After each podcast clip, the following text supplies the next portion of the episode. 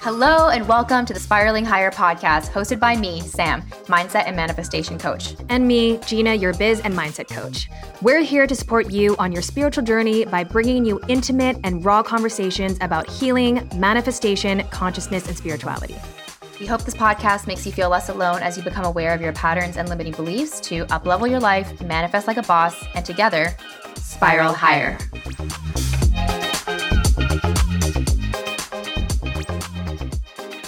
Welcome back to the Spiraling Higher podcast. We are so excited to have our next guest here with us. Her name is Cynthia Ngoy. She is a transformational business and mindset coach, and actually one of my personal coaches. She's also a mom of two, and she's also a cycle breaker. She helps her clients unlock their authentic expression in life and on social media. And her mission is really to empower women to do that pivotal inner work to heal generational trauma, reclaim their voice, speak their authentic truth, all the things that we talk about on this podcast. So, welcome to the pod, Cynthia. Oh my gosh. Thank you guys for having me. Like, I'm so excited to be on here to get to talk about the things that we know and love. And, like, for me, I'm all about like deep conversation. Like, let's go into the deep Mm. all the time, you know? And so it's nice to have a podcast that just like dives into that without having to do like the surface level, like, oh, how's the weather? And like, that's cool too, you know? No small talk here, Yeah. deep talk only. Yeah. So, yeah, Cynthia, I want you to take us on your journey. So, what took you from, I believe you were in corporate. Um, so, you're working a more surface level job, something that didn't really fill up your soul. And then you went on this journey of becoming a soulpreneur. So, tell us more about that. Yeah. So I I mean, if you met me like four years ago, like you wouldn't even recognize me because my energy back then was so messed up and that I was focused on all the wrong things. I was focused on climbing the corporate ladder and making sure everyone knew how well I was doing. I used to work at a Yeah. it's a sports TV broadcast company that's pretty major. And I was like, oh my God, like, look at me. I'm meeting like Phil Jackson and like I'm seeing all these people and like they're traveling me everywhere. And like I was posting all this stuff on social media that was like, oh my gosh, look at me, look how great I'm doing. But inside, I was like struggling. And I didn't know I was struggling, which was kind of like the crazy part of it because Yeah. everyone was like, oh my gosh, you're doing so well. You have it all made and all this stuff. And it wasn't until my first son was born that Mm. I really started to open my eyes to the way that I was living life because I was like, holy shit. Like this kid is going to inherit like everything from me, my fears, my worries, the way I do life, the way I go about life, the way like I prioritize like making money over everything, how I, you know, put all the things that light me up as like second tier because the most important thing is to like make sure that my parents are proud of me and that I'm making money and that I mm-hmm. have like a really stable job. You know what I mean? Yeah, I mean, I think all of us fall into that trap, right? Of thinking that we need to maintain appearances and status. And like you said, money becomes more important than our actual like interests that light us up from the inside. And so it's so beautiful that by having your son, it sounds like all of a sudden you had to reorganize your priorities. yeah, it was like the great awakening when I started to just notice like what was governing my thoughts and my worth. Really, I was equating my worth to like the number in my bank account and how successful mm-hmm. I was. And with that, like it kept fluctuating and it kept just like going up and down. And I was just like, I don't want this for my kids. I don't want their worth mm-hmm. to be like something that they measure and can go high and go low. I want it to be this very static and like trusting, like, permanent. yes, exactly. Exactly. I can't. I so I'm actually the only one in this group that doesn't have a child, but I can't imagine what it would feel like to hold your child, right, and see this person with perfect worth, and they haven't done a single thing to earn it because it's love is not earned, worth is not earned. Yet all of us go outside of us trying to earn it, like you said, through money, through status, through literally anything that has that is outside of us. But like you said, it's always fluctuating right? If we put our value in money, then as soon as you pay the bills, then your value goes down again, right? It's mm-hmm. always going up, it's always going down. So, how do you think that people can start to find permanent worth instead of finding worth in externals? Ooh, that's such a good question. So it's always an inside job. It's really about like digging deep and asking yourself, like, what am I measuring myself with? Mm-hmm. And is this, does this feel right to my soul to be measuring myself with like numbers in a bank account or how many promotions I've gotten in a year? Or, you know, it's really getting kind of like a deeper perspective of like, how did I even develop this belief system? Like, yeah. how come this is the way that I judge myself? Like, where in my life has this happened? And for a lot of us, it's like everywhere, right? Like we were taught at a very young age to ab- abandon your inner voice and to like not listen to your gut feeling or intuition and to really focus on your head and what everyone else is doing and like what so and so is doing, like what your cousin's doing. And like it was just very baked in to our mm-hmm. culture and to yeah. our society. And I think that's why it's so important for us to, when we start this journey, to start to unlearn before you even try to do anything else. It's like, how much of this BS mm-hmm. do we need mm-hmm. to shed before we can actually yeah. get to the realness? We it have really to clean is. the slate. Well, and I was going to just say that we also need to reparent ourselves that was a term that I only learned when I had my daughter. And it makes so much sense. And I mean, so much of what even Sam, you're doing, even without a kid, is really reparenting yourself, yeah. right? It's going back to figure out where did this start? Why do I have this belief that I'm only worthy or good if I do this? And it, it's very sneaky, right? Because I think I used to take a lot of pride in the fact that I was really good at my job and I could start anything and be excel in it, you know? And it was, I again thought I, it was part of my personality, right? I was like, this is just who I am. And until you really have something, I guess, to reflect to you that, hey, like, I don't even think you want to do this. you know, like this isn't actually bringing you that kind of joy that you think you, it's actually bringing you. So then what was that moment for you, Cynthia, where you like, was it immediate as soon as you had your son? Was it a very gradual process for you? What was that like? Ooh, I love that question because it definitely wasn't immediate. It wasn't like a lightning bolt hit me and I'm like, oh my God, everything makes sense.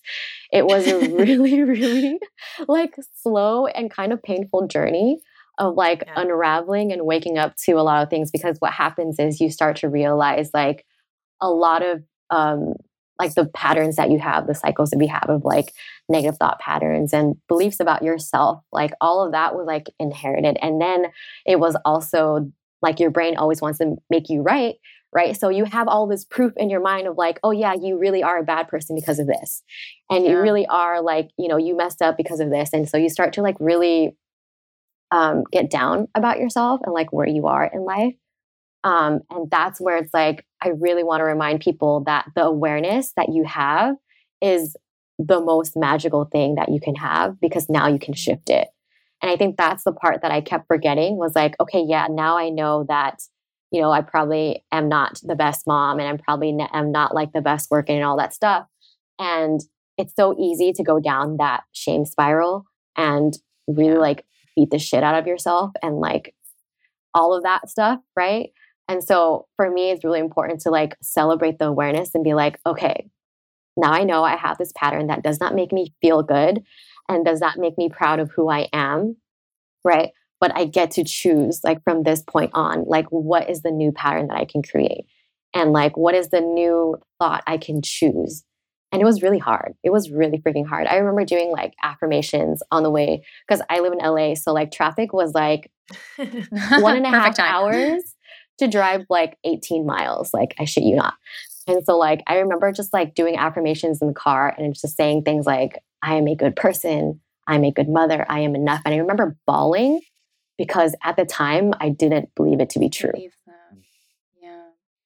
I think the other thing too that really precedes awareness that so many people are trying to avoid is pain. We have to experience pain to get to that point where we actually do get on our knees and literally ask why? Why? Why am I like this? Why am I experiencing this? Why like this? Why right now? And that's really when the self inquiry just kind of bursts open because you know when things are going really good when the conditions are perfect we don't really ask that question right we just mm. we just get to float and enjoy and that's part of life that's the duality but you know pain is what really precedes i think so many people's expansion and it's so sad that so many people are trying to avoid that and are suppressing that. And so I'm curious to know what was the painful moment for you, right? But that that contraction that really preceded your expansion. I mean, I didn't even realize for a lot of my life that I was avoiding pain. Mm-hmm. And mm. I was like truly like binge drinking on the weekends because I was like, oh my God, I can't wait for the weekend so I can like drink and like forget about everything and not feel. But I didn't know that was happening. I was like, oh, this is how I feel good. Right. And it's also normalized in our culture. It's it's yeah. not weird at all for us to do that. Exactly. exactly. Um, but for me, I do recall like a moment where like I was having a fight with my husband, um, who is just this amazing, kind-hearted, like the nicest man you'll ever meet. He just like sees the good in everyone. And I remember just having this fight with him where I was literally like berating him and mm. like just calling him out for like, oh my God, you're like so terrible. How could you forget this? And like just going on and on. And I was just like, holy shit. Like, how am I talking like this to the person that I love, who I like adore, who like lifts me up to like the highest degree? And whew, getting emotional. I know. Yeah. No, I'm getting emotional too because I mean I I literally just I had that fight like yesterday. So yeah, it's it's it's hard. Like I think that um sometimes you you'll act out you know old traumas old versions of yourself. You, you repeat a lot of the things that you witnessed in your childhood. And so if you don't mind me asking was that something you witnessed also in your home like your parents fighting? And if you don't mind. You know that's a good question. Um a lot of my parents fighting was done behind closed doors. Mm. so i don't even quite know what those conversation pieces were like um, for me, I think it came to that because I was so insecure about my own self worth. And I thought, like, if he was doing this, that means this. That means he doesn't care about me. That means he doesn't right. think about me the way that I do. Um, um, and so I'm sure there's a thread there that I haven't tapped on yet. yeah. Um, but for me, that moment was a really um, strong highlight of I don't want to be talking to the person I love this way. And I do recall like moments like where my dad would just like kind of snap at us because he's had a long day. And me being the child, like not understanding like where is this coming from? Like I, I like I don't even understand like what I did wrong and was it that terrible? And then starting to internalize it, you know. So maybe it was a pattern that mm. like subconsciously was downloaded because that happens a lot too, right? Mm. Um, and so for me, I think that's why it's so important for us to reparent, like Gina said, to like kind of like re imprint ourselves from like those years that we may not remember and remind ourselves of like, hey, like what you're going through, like I'm here for you. It's not okay. Like whatever's happening is not okay. And here's how we can see it for what it is and give ourselves so much love and compassion for it and almost like claim it and be like, hey, like I don't want to be talking to you this way. And I feel like mm. really shitty for doing it. And like, I don't want to say that it's because you made me become this way because that's not true. Like, well, we we go to that because we have to avoid the shame of how we've acted, right? So, I mean, I've been there, Gina's been there where we have just totally lost our cool. And then, in an effort to protect ourselves from the shame that could result from how we've just acted, we have to obviously come up with a reason for why we acted that way. We have to justify it. We have to justify it, right? And I think that's how so many fights continue on and on and on. We we never take responsibility for it, and so we never break that cycle. But um, wow, I mean, what a powerful moment to just be standing in your own shoes and realizing I I don't want to be this. I don't I don't want to replay this. And I think with the whole reparenting thing, there's so many layers, right? There's the layer of reparenting maybe the patterns that we did witness in our in our parents, but it's also like then also having compassion that maybe we didn't get or the love that we were seeking that wasn't really translated to us in that way either. So there's all these, these different angles I think that I've had to reparent myself, and it shows up in so many different areas.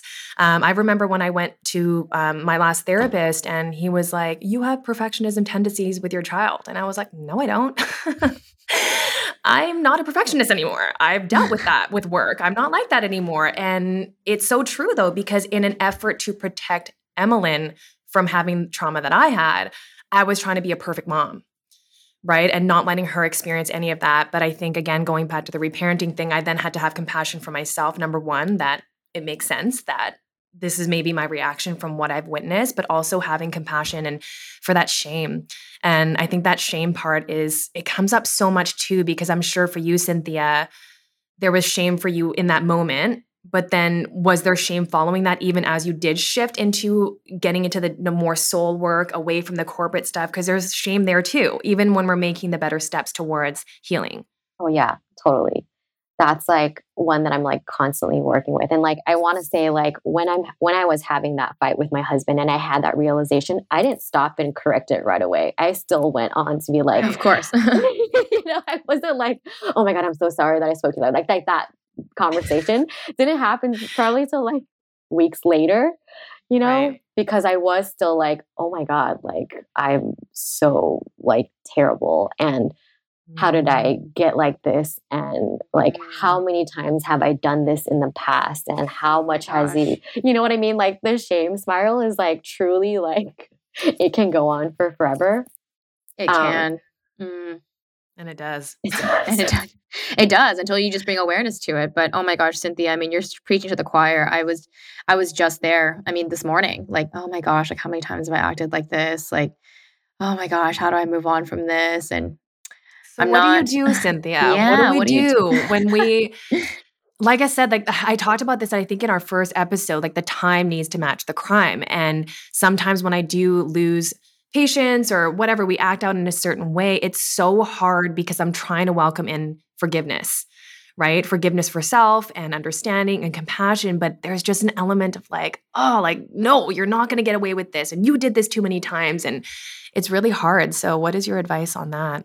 I mean, I'm still working through it too, to be honest. Um, but I think a, a big key thing too is like realizing that I think sometimes we make ourselves feel wrong to make ourselves feel better. Like mm. we're we're like, oh my god, I can't believe I did this, and da, da, da. and we kind of like that's the way that we show that we care because like look how how much I'm beating myself up over this. And like this has happened mm. to me recently too, where like I'm I'm currently using my cousin's laptop. It's a 2014 MacBook because mine had all these issues, right? And like um, my son had spilled water underneath it and it like it started flickering it broke. And i was like oh my god i feel so bad. I just broke his laptop. Like i called immediately was like oh my god i'm gonna get it fixed. Like i'm gonna get all your data off of it. Like i'm so sorry. Like i'll pay you the like the value that it's worth right? And he was like oh wow. I don't use this laptop. It's fine. And i was like but your data like i'll get all your he's like there's nothing on my laptop that i use. And i'm like oh, but okay. And then like I still proceeded. You're like, how will I repent? How will I repent for my sins? I proceeded to just be like, oh my God, I can't believe you did this. Like you broke another computer. And like I just right. like continued to kick the shit out of myself because I was like, oh my oh God, like I need to like feel bad about this mistake that I've made. And mm. like he needs to know how bad I feel about it, even though he's like, dude, for reals, it's fine. no He's doubt over it. yeah. oh wow. So then, okay. You know what? This is really pointing to something that I've come to realize in my healing journey, which is that when we are desperately seeking forgiveness from another person, we're really just looking for it from ourselves. And so, even after this person told you numerous times, there's literally no data on that computer. I literally don't care. Like, you still couldn't get over it. And so I don't know, this is just such a this is such a beautiful topic and such beautiful timing to be talking about this because how do we how do we get ourselves there? If it's not the other person that needs to absolve us, how do we do that for ourselves? Because it seems like there's just so much resistance. We don't we don't want to let ourselves off the hook right? I mean, looking from the outside, anyone could have been like, Cynthia, who cares? Like he doesn't, he doesn't mind. Like just move on. But you're like, no, he has to know how terrible I feel that I've made this mistake. And so obviously we're using the laptop as a metaphor, which was yeah. a real life example of yours. But there are many times when the laptop getting destroyed is you yelling really horrible, mean things, right? And there are times when my husband, I'm sure your husbands too, have been like, you know what, let's just move on. It's funny. My husband this morning literally said, let's just try to make the most out of today. And I was so resistant to that because I'm like, I can't. I can't make the best out of today because I've been such a horrible person. It's it's like I need to go and do like 10 Hail Marys or something before like I can move on. And so if if I'm not a religious person or if our listeners not a religious person, you know, what sort of self-forgiveness exercise can we really call upon here? You know, when you were saying that, I realized that maybe it's because we made a mistake that we think we don't deserve forgiveness. Mm-hmm. And so, like, I think that's where we call upon like the wise inner parent to be like, hey, like, what are you like, what are you really beating yourself up for? You know, like, what, like, what's making you feel s- such like a terrible person? You know, and like, how can I let you know that even when you make mistakes and even when you do something wrong where you like lash out on your child or your husband, that you are still worthy of love and acceptance, like just as you are. Like, and I think for us, right, I think feeling unconditional love is new territory. And so, like, it's so hard to even understand what that feels like cellularly, mm. let alone like have our thoughts like understand it, you know? Mm, so true. It's so wow. foreign.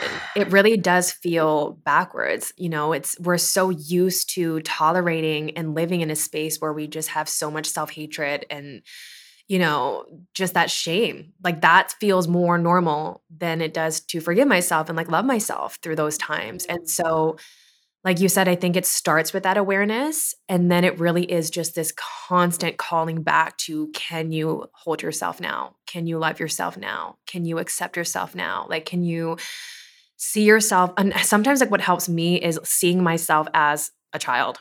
Because when I see myself and I've lashed out at somebody as an adult, it's kind of like, you should have known better, you know? But when you see it as that inner child that's really the one lashing out inside, there's then it's easier for me to access that compassion for myself. But um, it's definitely, yeah, it's definitely a work in progress because, like you said, it's just not, we're not used to it. And hopefully I mean, that's how we're breaking the cycle for our kids, right? 100% but you know i think we live in a world that is very conditional right yeah. we get we get awards when we achieve things, right? Or when you break the sales goal, it's like you get a big party and you know, it's we're constantly earning worth and love. And so like you said, understanding unconditional love on a cellular level is just one thing that we a lot of us don't have installed. But like you said it's also really hard to just understand that conceptually with thought. You know i mean the words unconditional love we we we know what they mean but i don't think that we really feel what they mean until, until maybe until maybe you have a child and then your heart just blows right on open or or maybe you're a pet owner right? And you can experience i mean even in that way like there are so many times when i've totally gotten mad at my dog and he just doesn't care. He just like still loves me. He doesn't make me repent. He doesn't make me repent for being a mean owner.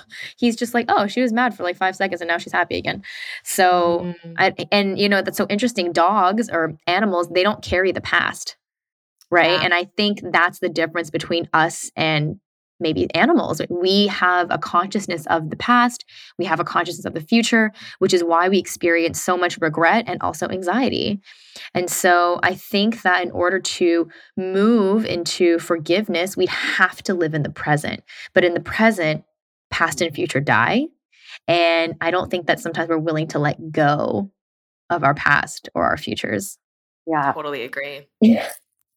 I mean, I would love to find out from you then, because obviously now we've talked about how that really was a catalyst for your awakening, right? And then you quit your job. So then what was the journey after that? I mean, I think again, the whole point of our podcast is talking about spiraling higher and how you probably had to keep on repeatedly, you had to keep on repeatedly showing up for yourself, overcoming the shame, overcoming the blame, all of that kind of stuff. So, talk to us about that journey for you as you were leaving the corporate world to now pursue something that was so near and dear to your heart? And how did you find that this was what you wanted to do? How did you come to that?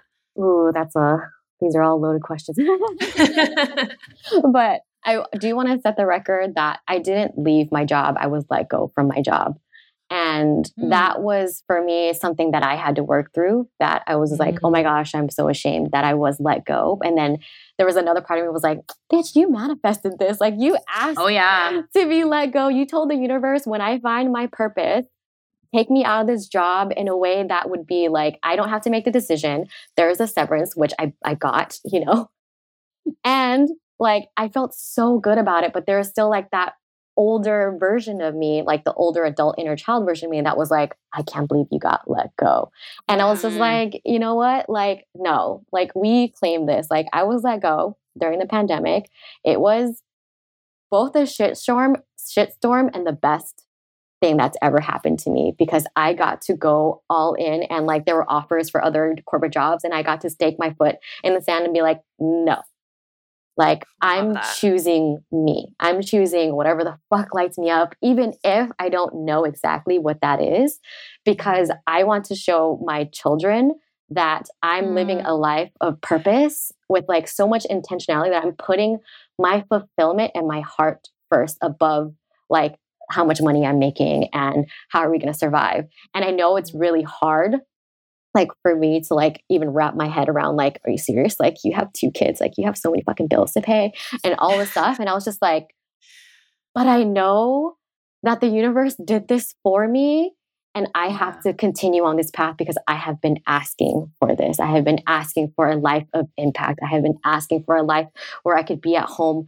with my children while also changing the world and doing work that i actually freaking love. You know, I love this so much because with so many of my clients, um, a lot of this happens, right? When we start actually claiming to ourselves and to the universe what we really want, anything that's not in alignment with that starts to fall away. And then my clients will start freaking out because they're like, well, not like this though. And I'm like, I'm like, what you've asked for is already taking place. Maybe not in the way that you asked for, right?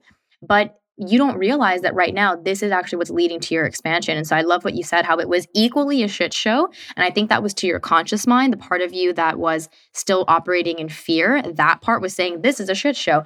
But the deeper part of you that was opening itself up to the unknown and your expansion and your purpose was like perfect, right on time. This is this is splendid.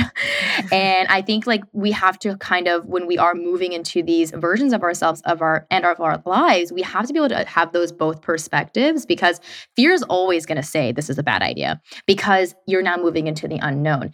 Anything that's not known is just a threat to our brains that much i have realized if i start to do something new and i've not done it before i just fully expect brain is going to freak out it's going to tell me that i shouldn't do that it's going to say you should probably go back to the old thing. I mean, Gina and I came up against that with the podcast, right? Totally new thing, no experience. Our brains are like, yeah, you should probably just leave it to the professionals. Don't do that. Don't, Just go back to whatever you were doing before. You had that figured out. And so, how did you really how did you navigate that? Because this is the part in which most people's journeys they give up this is when they go back to a different corporate job. Um, maybe they get a little bit of traction, but then like one other quote unquote bad thing happens or thing happens they perceive to be bad, and then they just use that as oh this is this is proof that I need to go back to the old thing. So how did you stay strong? How did you keep your faith? Honestly, it was a number of things. Um, one of the biggest things was literally talking to myself. Like I became that person where I like literally would talk to myself all the freaking time, like in the car by myself. And I would literally self soothe and be like, this is mm. fine. This is fine. This is okay. And a lot of my work has to do with just like visioning. So I took myself through different processes in my mind. So one of the processes was like, first, acknowledging all of like the pain that I was feeling about being let go and just like all the things that I never got to say and um, really just letting myself have those feelings of like fear and holy shit, what's going to happen and how am I going to pay the bills and just I let myself. And that was like the scary part of it was like, oh my gosh, I'm just letting myself spiral like down. Mm-hmm. You know, I'm just well, that's it's it's so interesting that that's the inherent belief that we have that if we let a feeling happen, then we're just going to be all consumed and never come out of it and it will just get worse and worse. But what's so interesting is that it's actually the suppression that makes it worse and worse. And so, yeah, kind of take us through your your process of fully feeling a feeling because there are way too many humans on earth who don't even know what that means. Like how do we fully feel fear without trying to do something about it? Because that's kind of where our psyche goes right away. We feel an oncoming of an emotion, and then we're like, what do I do about this? And, you know, Gina and I have been really sitting with, we're not going to do anything about this. We're just going to be with it. Right. Mm-hmm. So, how, how do we do that courageously? Because it feels like the one thing we're all trying to run away from. I mean, it's it's why it's why you know pharmaceutical industries and alcohol they're thriving because we can get away from this. And so, how do we do that, Cynthia? How do we sit with a really scary feeling? I love this because I think even for me, like I didn't even know how to access that. So I would do this, like I would call it the I allow practice. And I learned this from, I think, someone on Clubhouse. and it was literally saying, like, I allow blank. And it mm. could be anything like, I allow fear. I allow like losing my shit. I allow feeling absolutely worthless. I allow being so afraid that like everyone's going to judge me. My parents are going to think I'm a piece of shit. Like I won't be able to afford rent or like my lease and all of that stuff. Like and equally, I would also allow the possibility that this could be the best thing that ever happened to us. Like, I would also mm-hmm. allow that this mm. was maybe the possibility that I could show my kids how to break the cycle. And kind of like doing that in, I think, honoring both sides, right? I think for me too, mm. I was so conditioned to only see the negative that the positive, like, I wouldn't even know how to have that thought of like, right. what is the what is the possibility of this being a good thing for me you know? So it was really honestly getting really honest with what i was feeling even if it was like mm-hmm. a million different emotions you know? And once you allow it like you'll see which ones make you cry and those are the mm. ones that you need to surrender to Yeah. and fully surrendering looks like you curling up in fetal position, like bawling your eyes out and like sobbing uncontrollably sometimes. Yes. And like that's what we're trying so hard to avoid. Like this yeah. breakdown is like what we're trying so hard to avoid. But you all know this. Like once you allow that, like the emotions move through you. Mm-hmm. Like it passes. But when we aren't allowing and we're holding on and we're running away through like like alcohol or binging Netflix, which has been my personal favorite lately. mm-hmm. It's like once you allow it, like it just breaks open. And like then you're able to see, you're able to mine it for the gold that it was always meant to be, you know. One of my favorite quotes is sometimes you have to break down to break through. Yeah. Sometimes you do. And yeah, sorry, go ahead. I think it's just that I think, like you said, you know, sometimes like fully processing a feeling can look like laying in your bed in fetal position and just literally uncontrollably sobbing. But the problem is what we make that mean right? Because I think a lot of us, if we allow ourselves to do the fetal position cry, then we go into story making again about what that means. It's like, what am I? Mm-hmm. It, it becomes, what am I doing with my life? Why am I being like this? You know, why is this happening to me? Why is everything going wrong?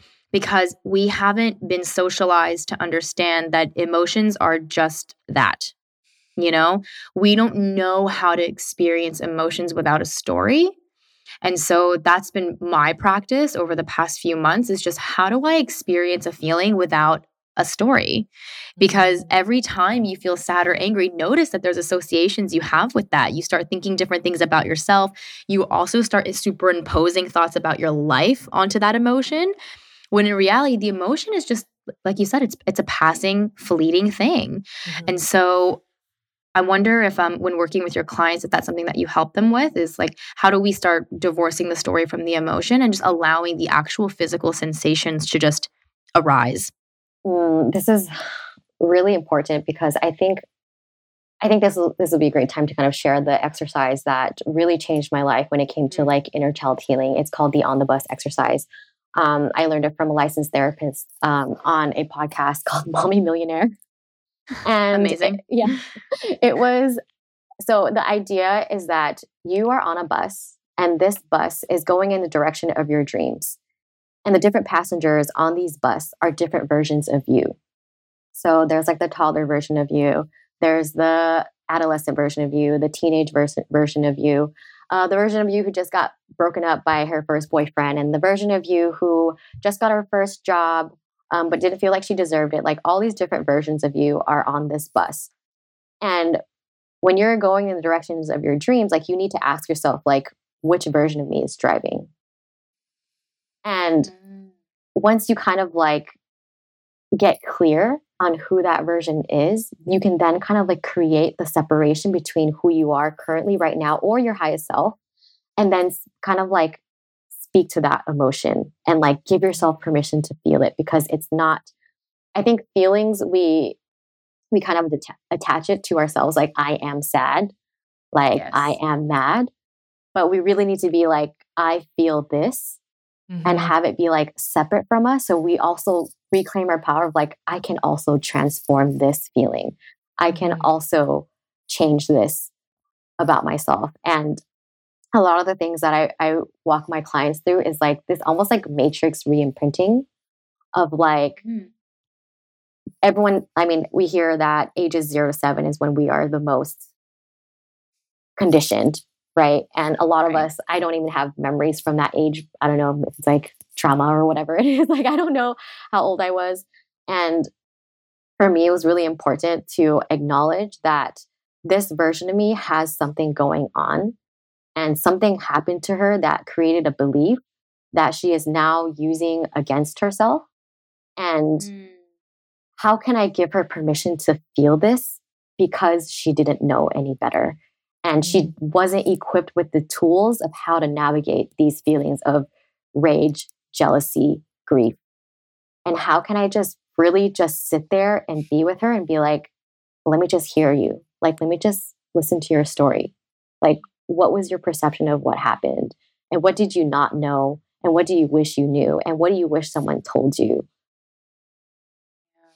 So, for anyone listening, I mean, this is really what reparenting looks like. It's talking to the younger version of yourself, right? Because I mean, not just exclusive to Asian children, but I can speak on that experience and all of us here are Asian, but pretty much pretty much any emotion that wasn't just, you know, content and happy was problematic. Right? As soon as you're crying or having a tantrum, you're angry, none of that was okay. all of that was a disruption to whatever was going on in the family. Um, you know, you were deemed to be a good kid if you were basically just being kind of quiet and like keeping to yourself. You know, in within my childhood, um, in my household, I was always the good kid. I didn't really have a lot of emotional outbursts. Um, and it's funny because I got attention as that like golden child, my brother had to obviously be the opposite, right? The black sheep, like basically being completely emotionally inconsolable. Um, my parents were so concerned about him because they were like, we don't know how to like we, they didn't know how to handle these emotions. I mean, let alone even regulate their own emotions because they also faced something similar as a child. And so I think that honestly, so much of healing, like you said, is inner child healing, but just being able to normalize a feeling. Because that's all that we're avoiding is feelings. Even every fear you have is a fear of a feeling right? We think we're afraid of losing people or, you know, of getting sick, but at the end of the day, we're really afraid of what's underneath that, which is, well, then I would feel bad, or then I would feel scared, then I would feel this. And we just don't know how to feel those things. And so I think, yeah, a lot of the things that we have to unlearn are that these aren't bad, mm. right? They're just feelings. Yeah, I love what you said though in there, Cynthia, with that exercise, which by the way, she did that with me in one of our coaching calls. And bawled my eyes out um, because it really is like, what does she need to hear? What does that version of you need to hear? And that's what the version of us needs to hear right now. And and now we have this opportunity to be able to heal those past versions of ourselves by us stepping in as that inner parent and telling ourselves everything that we've been just seeking to hear from everybody else around us. And so that for me was so transformational. And, and I use that all the time now. I mean, even in my own just daily life, when I do notice I'm getting carried away with a certain emotion or I'm getting triggered, it's like, who's driving the bus right now? And that really helps to kind of identify like what version of me is being triggered and what version of me needs to be healed in this moment. Mm-hmm. Yeah, what version of me needs to be heard. And I, I like, I think the other thing too was um, feelings I feel like we have an idea of what's acceptable and what's not. Yeah. And yeah. that's what needs to be normalized like within our bodies like like feeling sad, feeling hurt, feeling jealous, feeling envious, like feeling like you've made a mistake. You know, all of these feelings are normal and okay and acceptable. and even expressing it is normal, okay, and acceptable. And because we haven't found healthy tools of how to express that, we internalize it or try to escape it. Mm-hmm. And so I feel like the work for us is literally identifying emotions, feeling them, and allowing them, and then letting it pass. Because the more that we do this like mental Olympics of trying to like avoid and and hide from and escape, the more that it's just being stored in our bodies to be mm. let out mm. in unhealthy ways that we prefer not to. And then we kind of like restart that cycle of like shame and regret. Mm-hmm. Yeah. And, and we also manifest careers and relationships that aren't really in alignment with our authentic self, right?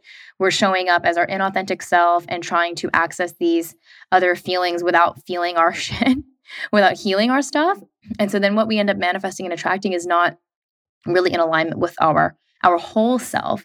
And so I'm kind of curious like how you work with clients because I know that one of your specialties is that you're really helping them unlock their own authentic expression, helping them really bring the unique matrix of them to their work. Um, how do you kind of help them uncover their truth and really get them to bring their whole selves into their businesses? You know, it's really interesting because it's a lot about like people come to me for business and a lot of um, like, how do I show up in this? But it's really I do a lot of like inner healing work with them because what they come to me with is I'm not, it's not okay for me to show up as I am right now. Like mm. if I show up as I am right now, like people would think I'm unprofessional, they would think that I'm not well versed in this, they would not trust me and my the way that I coach is like I just ask them questions that really help them to see themselves and have their own breakthroughs. And mm-hmm. so I really want to empower them to have their own tools of guiding themselves. And so I'm always asking them like questions like, well, what what do you really want? Mm. And what do you what do you want to say that you have stopped yourself from saying? And what in the past have you made yourself wrong for thinking but that was your truth. Mm. So, I mean, if you grew up like me, where I was like similar, very similar to you, golden child, people pleaser, peacemaker, empath, super sensitive, like I kept so much of my thoughts and beliefs to myself. And because I was getting praise for it, right? I was like, oh, they like me better when I'm like this. So right, that right. in turn means that what I actually think and what I actually want doesn't matter. Mm. And so a lot of my work is just reminding them like, hey, what what you want matters. And I know it's like annoyingly simple. like, hey, what do you want? Like I ask them what do they want.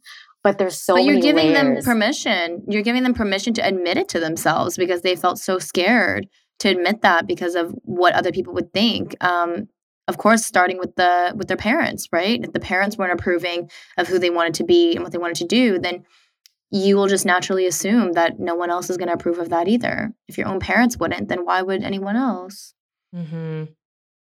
i loved the work that we did together because i mean really we have cynthia to thank for the fact that i'm on this podcast um, yes. you know, because that was part of my story. And it was, it's funny because I did come to her originally kind of like, okay, I really want to show up online and start, you know, expressing my, my, my voice and sharing my perspectives. And I didn't realize how deep we would have to go back into my childhood and really understanding why is there this fear in the first place you know and that's actually why i know you have your program called Reel Tok i would love for you to kind of touch on that and why it's so important I mean, because there's so many programs out there on how to make a good TikTok or how to gain whatever amount, amount of followers on Instagram, but the work you're really doing is not about the metrics. It's it's doing. I actually called it preschool, kind of like the pre before you can go into that stuff because there is so much work because uh, going online is there it's so easy to compare And I think it's so easy to get into that arena of starting to show up and we instantly revert right back to those old traumas and those old thought patterns.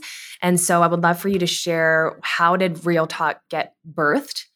And yeah, what's the premise behind all of that? Yeah, Reel Tok literally birthed itself. the universe was like, hey, you're teaching on this now since you're really comfortable online. And I was like, excuse me? You think I'm comfortable online? wait, wait, who who told you this? Right? And they're yeah. like, no, for you and your trajectory, like the way that I was, because I am very introverted. I growing up, I would consider myself shy. I was the person, like all my friends ran for student council, like ASB president and all this stuff. And I was the one who made their posters. And I was like, yeah. so I got really used to hiding and I got really, you know, it became a part of my identity. Like, oh, I don't yeah. need to be in the spotlight. I, I don't like it. It wasn't made for me. And then I started to ask myself, like, how much of that is true? Or are you just afraid of trying? And so for me, Reel Tok was really a way that I could share my journey that was so sacred to me of like how I started to come out and how I started to show myself. And it was this mm-hmm. very gradual thing because I know online everyone's like, I'll get you to like a thousand followers in like a month and like, you know, it'll be great. You'll get so many clients and all that stuff. And I, I really, that really bothered me because I was like, that's not the point. The point is you having the courage to show up, you cultivating enough internal safety for you to be like, hey guys, here I am. Um, mm-hmm. I'm doing this new thing and it's kind of weird and awkward, but I'm going to own it because this is something that I actually want to do. And here's the thing: mm-hmm. is like when it's something that really means something to you, like it's really important to your heart, like it's going to feel like you're like literally coming out again because you're just like, um, I know you guys knew me as this person before, but like, yeah. um, I'm actually not that person. Like, that was like my mask that I put up because, like, yeah, that's what I thought I had to do. So, when you're creating from the heart, it's almost this like extremely vulnerable and scary thing to do.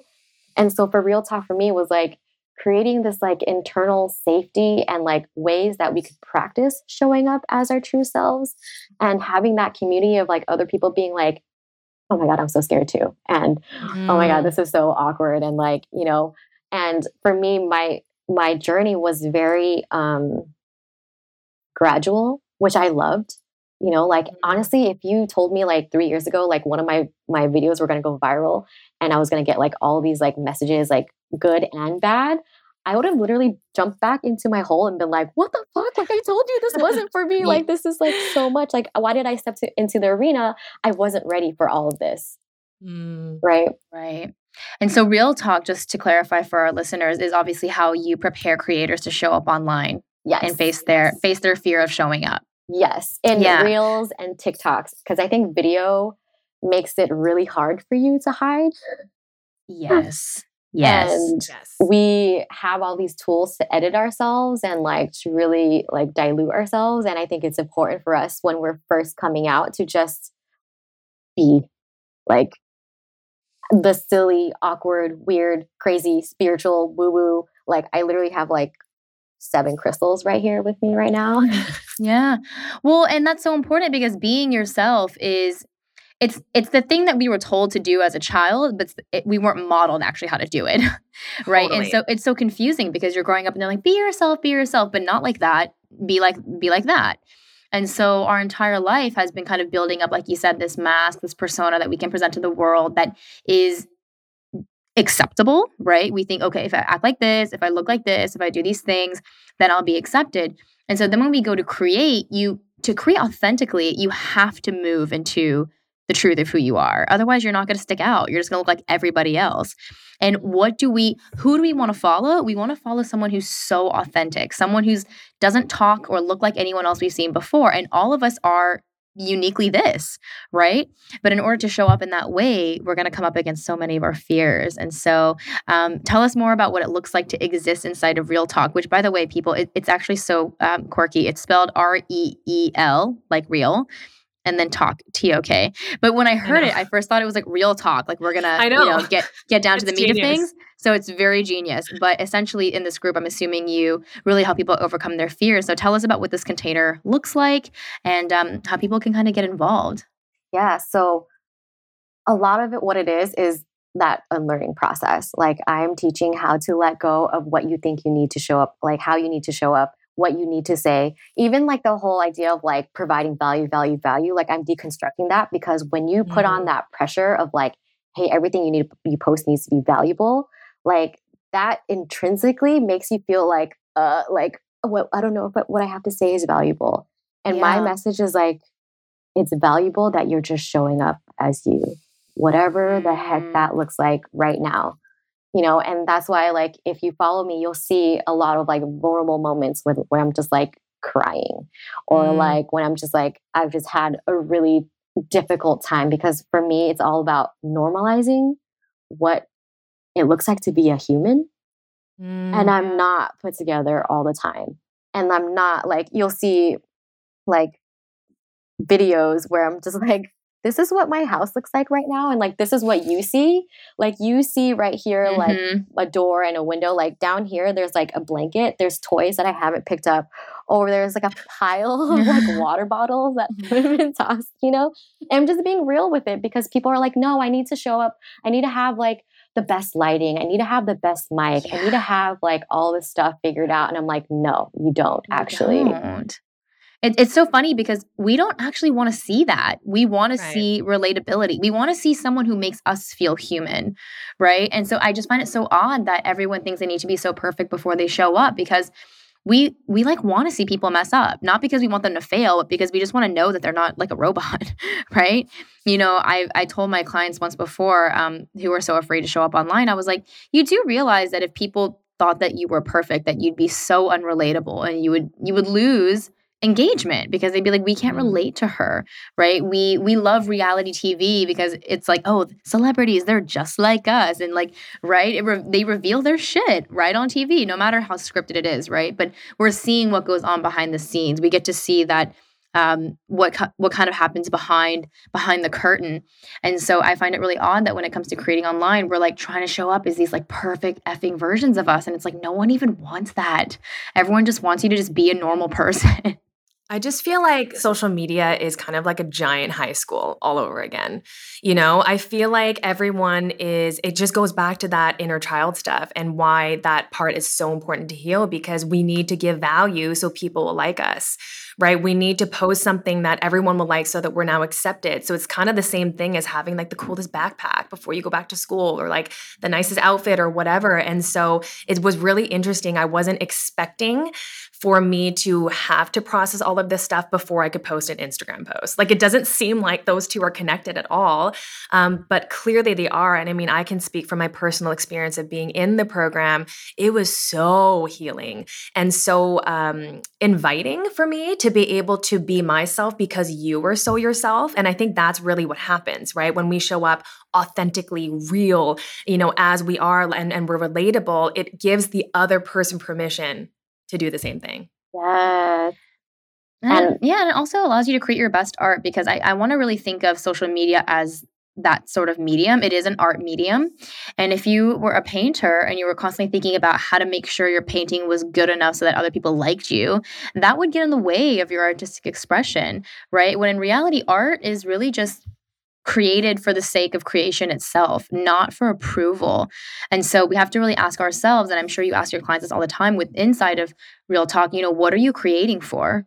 is, is this really for like likes and like approval or do you have like a bigger purpose and mission behind what you're doing and i think that once they can actually identify that then showing up becomes less daunting because there, there's a reason why they're showing up and it doesn't have to be perfect as long as they're actually fulfilling their purpose through it yes i love that and really leaning into showing up for themselves like I'm just showing up because I am proving to myself that I can do this. And what I found that was like the real hurdle for people when it comes to showing up authentically is there is a little like trace of shame or fear of it not being enough or oh my gosh like so and so is going to see my house and be like are you even a good mom because your house isn't clean right and so mm. i had to really reconcile that in my in my heart of like I'm a good mom no matter how you what you think about me. Like that's why the mm. internal safety is so important. It's like you have to be your own advocate of like, no, I've decided that I'm a good mother and anything that you say is not my responsibility because I stand rooted in my truth. Like I'm a good mom. Like how it looks over here with like all the books all over the place and toys all over the place, that is like not even the point. You right. Know? But that's so interesting because that's just conditioning because no one even said that you were a bad mom for being messy. That's just what you were conditioned to believe could right like no one said that and so i find what's so interesting is a lot of the times the judgments we're so afraid of they're just living inside our own head no one even suggested that you were a bad mom because you have blankets and toys on the floor. You just came up with that conditioning because maybe your mom felt like she was a bad mom until she cleaned the house and didn't want to have guests over until it was clean because that would make you guys look like a messy, disorganized family. And so all of this is just leading you to believe, oh my gosh, if there's toys on the floor, then I guess I'm a bad mom. And then you getting to that point of like self inquiry and realizing, wait, none of that means I'm a bad mom. This just means toys on the floor it's meaningless. yes. Right? right? But it's just so funny how we create those negative meanings when, like, h- how could it ever mean that toys on the floor means you're a bad mom? Exactly. Or like how we, could it we, mean that we post something and we don't get a lot of likes and now yeah. all of a sudden we have no value? Like, how did yeah. that? How, how, how, did that? How does that make any sense? How like now my voice doesn't sense? matter at all because one post, you know, didn't perform well. It's crazy. Yeah. Oh my god, that's so funny. Yeah, the meaning making is just out of control. Like we just we take things too far. but then I love Cynthia the work that you do because it's like Cynthia is just like the safest container, you know, and and the, the work that she does. Um, first of all, I will say it was annoying at first when you kept being like, "Well, what do you want?" I was like, "You tell me, you mm. tell me what I should do." But that's but the thing. We're we're so trained out of self trust. We as a child are not really given the opportunity or agency to actually do what we want to do. We're taught that we can't trust ourselves and we need to look to other people like parents, teachers, friends. Yes. So that is annoying if you have never done that. but that's why she's almost coaching you into Ha- being that inner voice and the and trusting your inner voice. And so I think that's really probably the biggest thing that I really learned um, um, through my coaching with her was first of all, noticing my own voice and then like actually trusting it and listening to it and being okay with it and like loving it. And and a big one for us, um, I think Cyn was talking about safety and feeling what feels safe to post. So I would love for you to touch on that and what you share in your program. Mm, yes. So safety is a big thing for me, especially because I had a massive fear of judgment from like everyone. And so I think when you come into the online space too, you think like, oh, I have to tell everyone everything about myself. And I have to tell every bit of the story so that like that's me speaking my truth. And if I don't tell everything, that's me not speaking my truth. And that's just not the case. Like as the creator and as a business owner, like you get to choose what parts of you you share and what parts of you you keep sacred. Mm. And so the example that I learned was like, okay, so if you're trying to share a story, because for me, I share a lot of deep trauma type stories. And so it can get really murky in there, right? But I, if I'm getting ready to share something that's really vulnerable, that's me like speaking my truth and like putting out my opinions that I'm afraid someone might disagree with, I'm checking with myself and being like, okay, is this story that I'm telling, like, is it if I'm standing in like a river of water, like is this kind of like at my ankles where i'm like okay i can kind of tread through this and like i can walk through this or is it at like my waist or at my chest that's like okay this is like i'm scared this is like too much so that's kind of how I check in with myself to see, like, okay, is it safe for me to share the story about how I just yelled at my son? And like, am I going to be ready for when people come at me and they're like, oh my God, I can't believe you yelled at your son? Like, it's so blah, blah, blah. Right. And if it's like, yeah, that's at my feet, I can handle that, then I'm like, okay, this is safe for me to share and post. And then mm-hmm. also, too, checking with like, okay, what platforms and what spaces do I feel sh- safe sharing in? Because there are some things that only make it to like my Instagram close friends. There's some mm-hmm. things that only make it to Instagram stories. There's only some things that make it to like TikTok. Like there's all these different avenues where I feel safe to be different versions of me and I don't know why exactly yet. Mm-hmm. But I just know that for me, this unlocks this part of me. This unlocks this part of me. And I'm just going to keep practicing in those spaces, in those safe spaces, as I'm like, that's how I'm increasing my comfort zone. That's how I'm getting the like reps in and mm-hmm. speaking my truth because I haven't done it for like 30 freaking years of my life. So it's going to be scary when you start to be like, hey, I actually don't believe in that or hey, I actually believe in this. And it's opposite to what they've been teaching about parenting and living for the last like 30 freaking years, you know? Totally.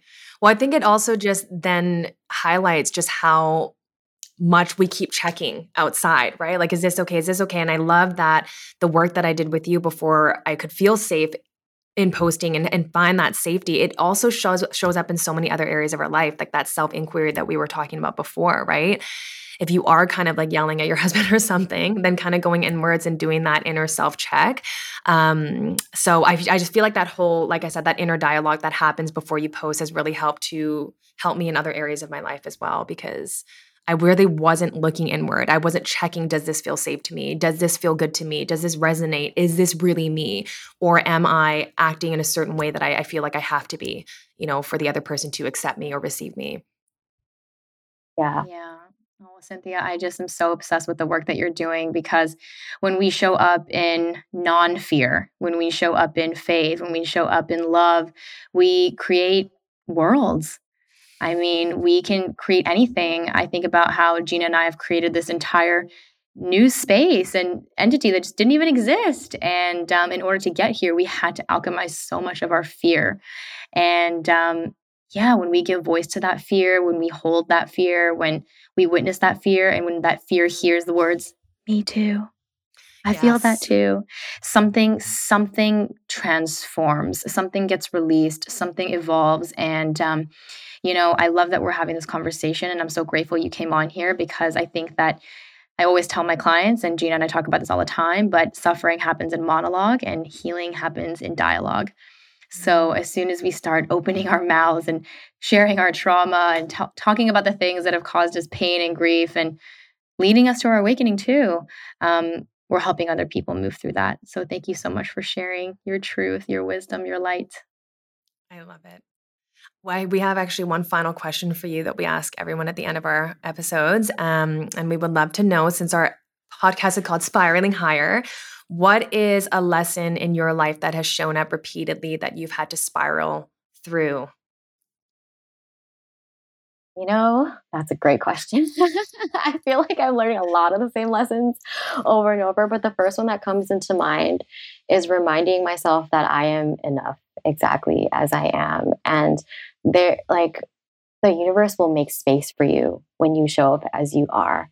And i think we lived for so long thinking like no no no there, there's not enough space for me and my voice and my thoughts and my feeling don't matter. It's like no like you as you are right now flaws and all all like unhealed trauma and all all of the still um, decisions poor decisions you've made even though you know better like you are still enough and mm. I think what kind of like dawned on me that I forgot to mention was like feeling unconditional love in our bodies is difficult because we never felt it and that's the work. Right? Like it's it's weird and it's foreign because we've never felt unconditional love before and unconditional like acceptance before.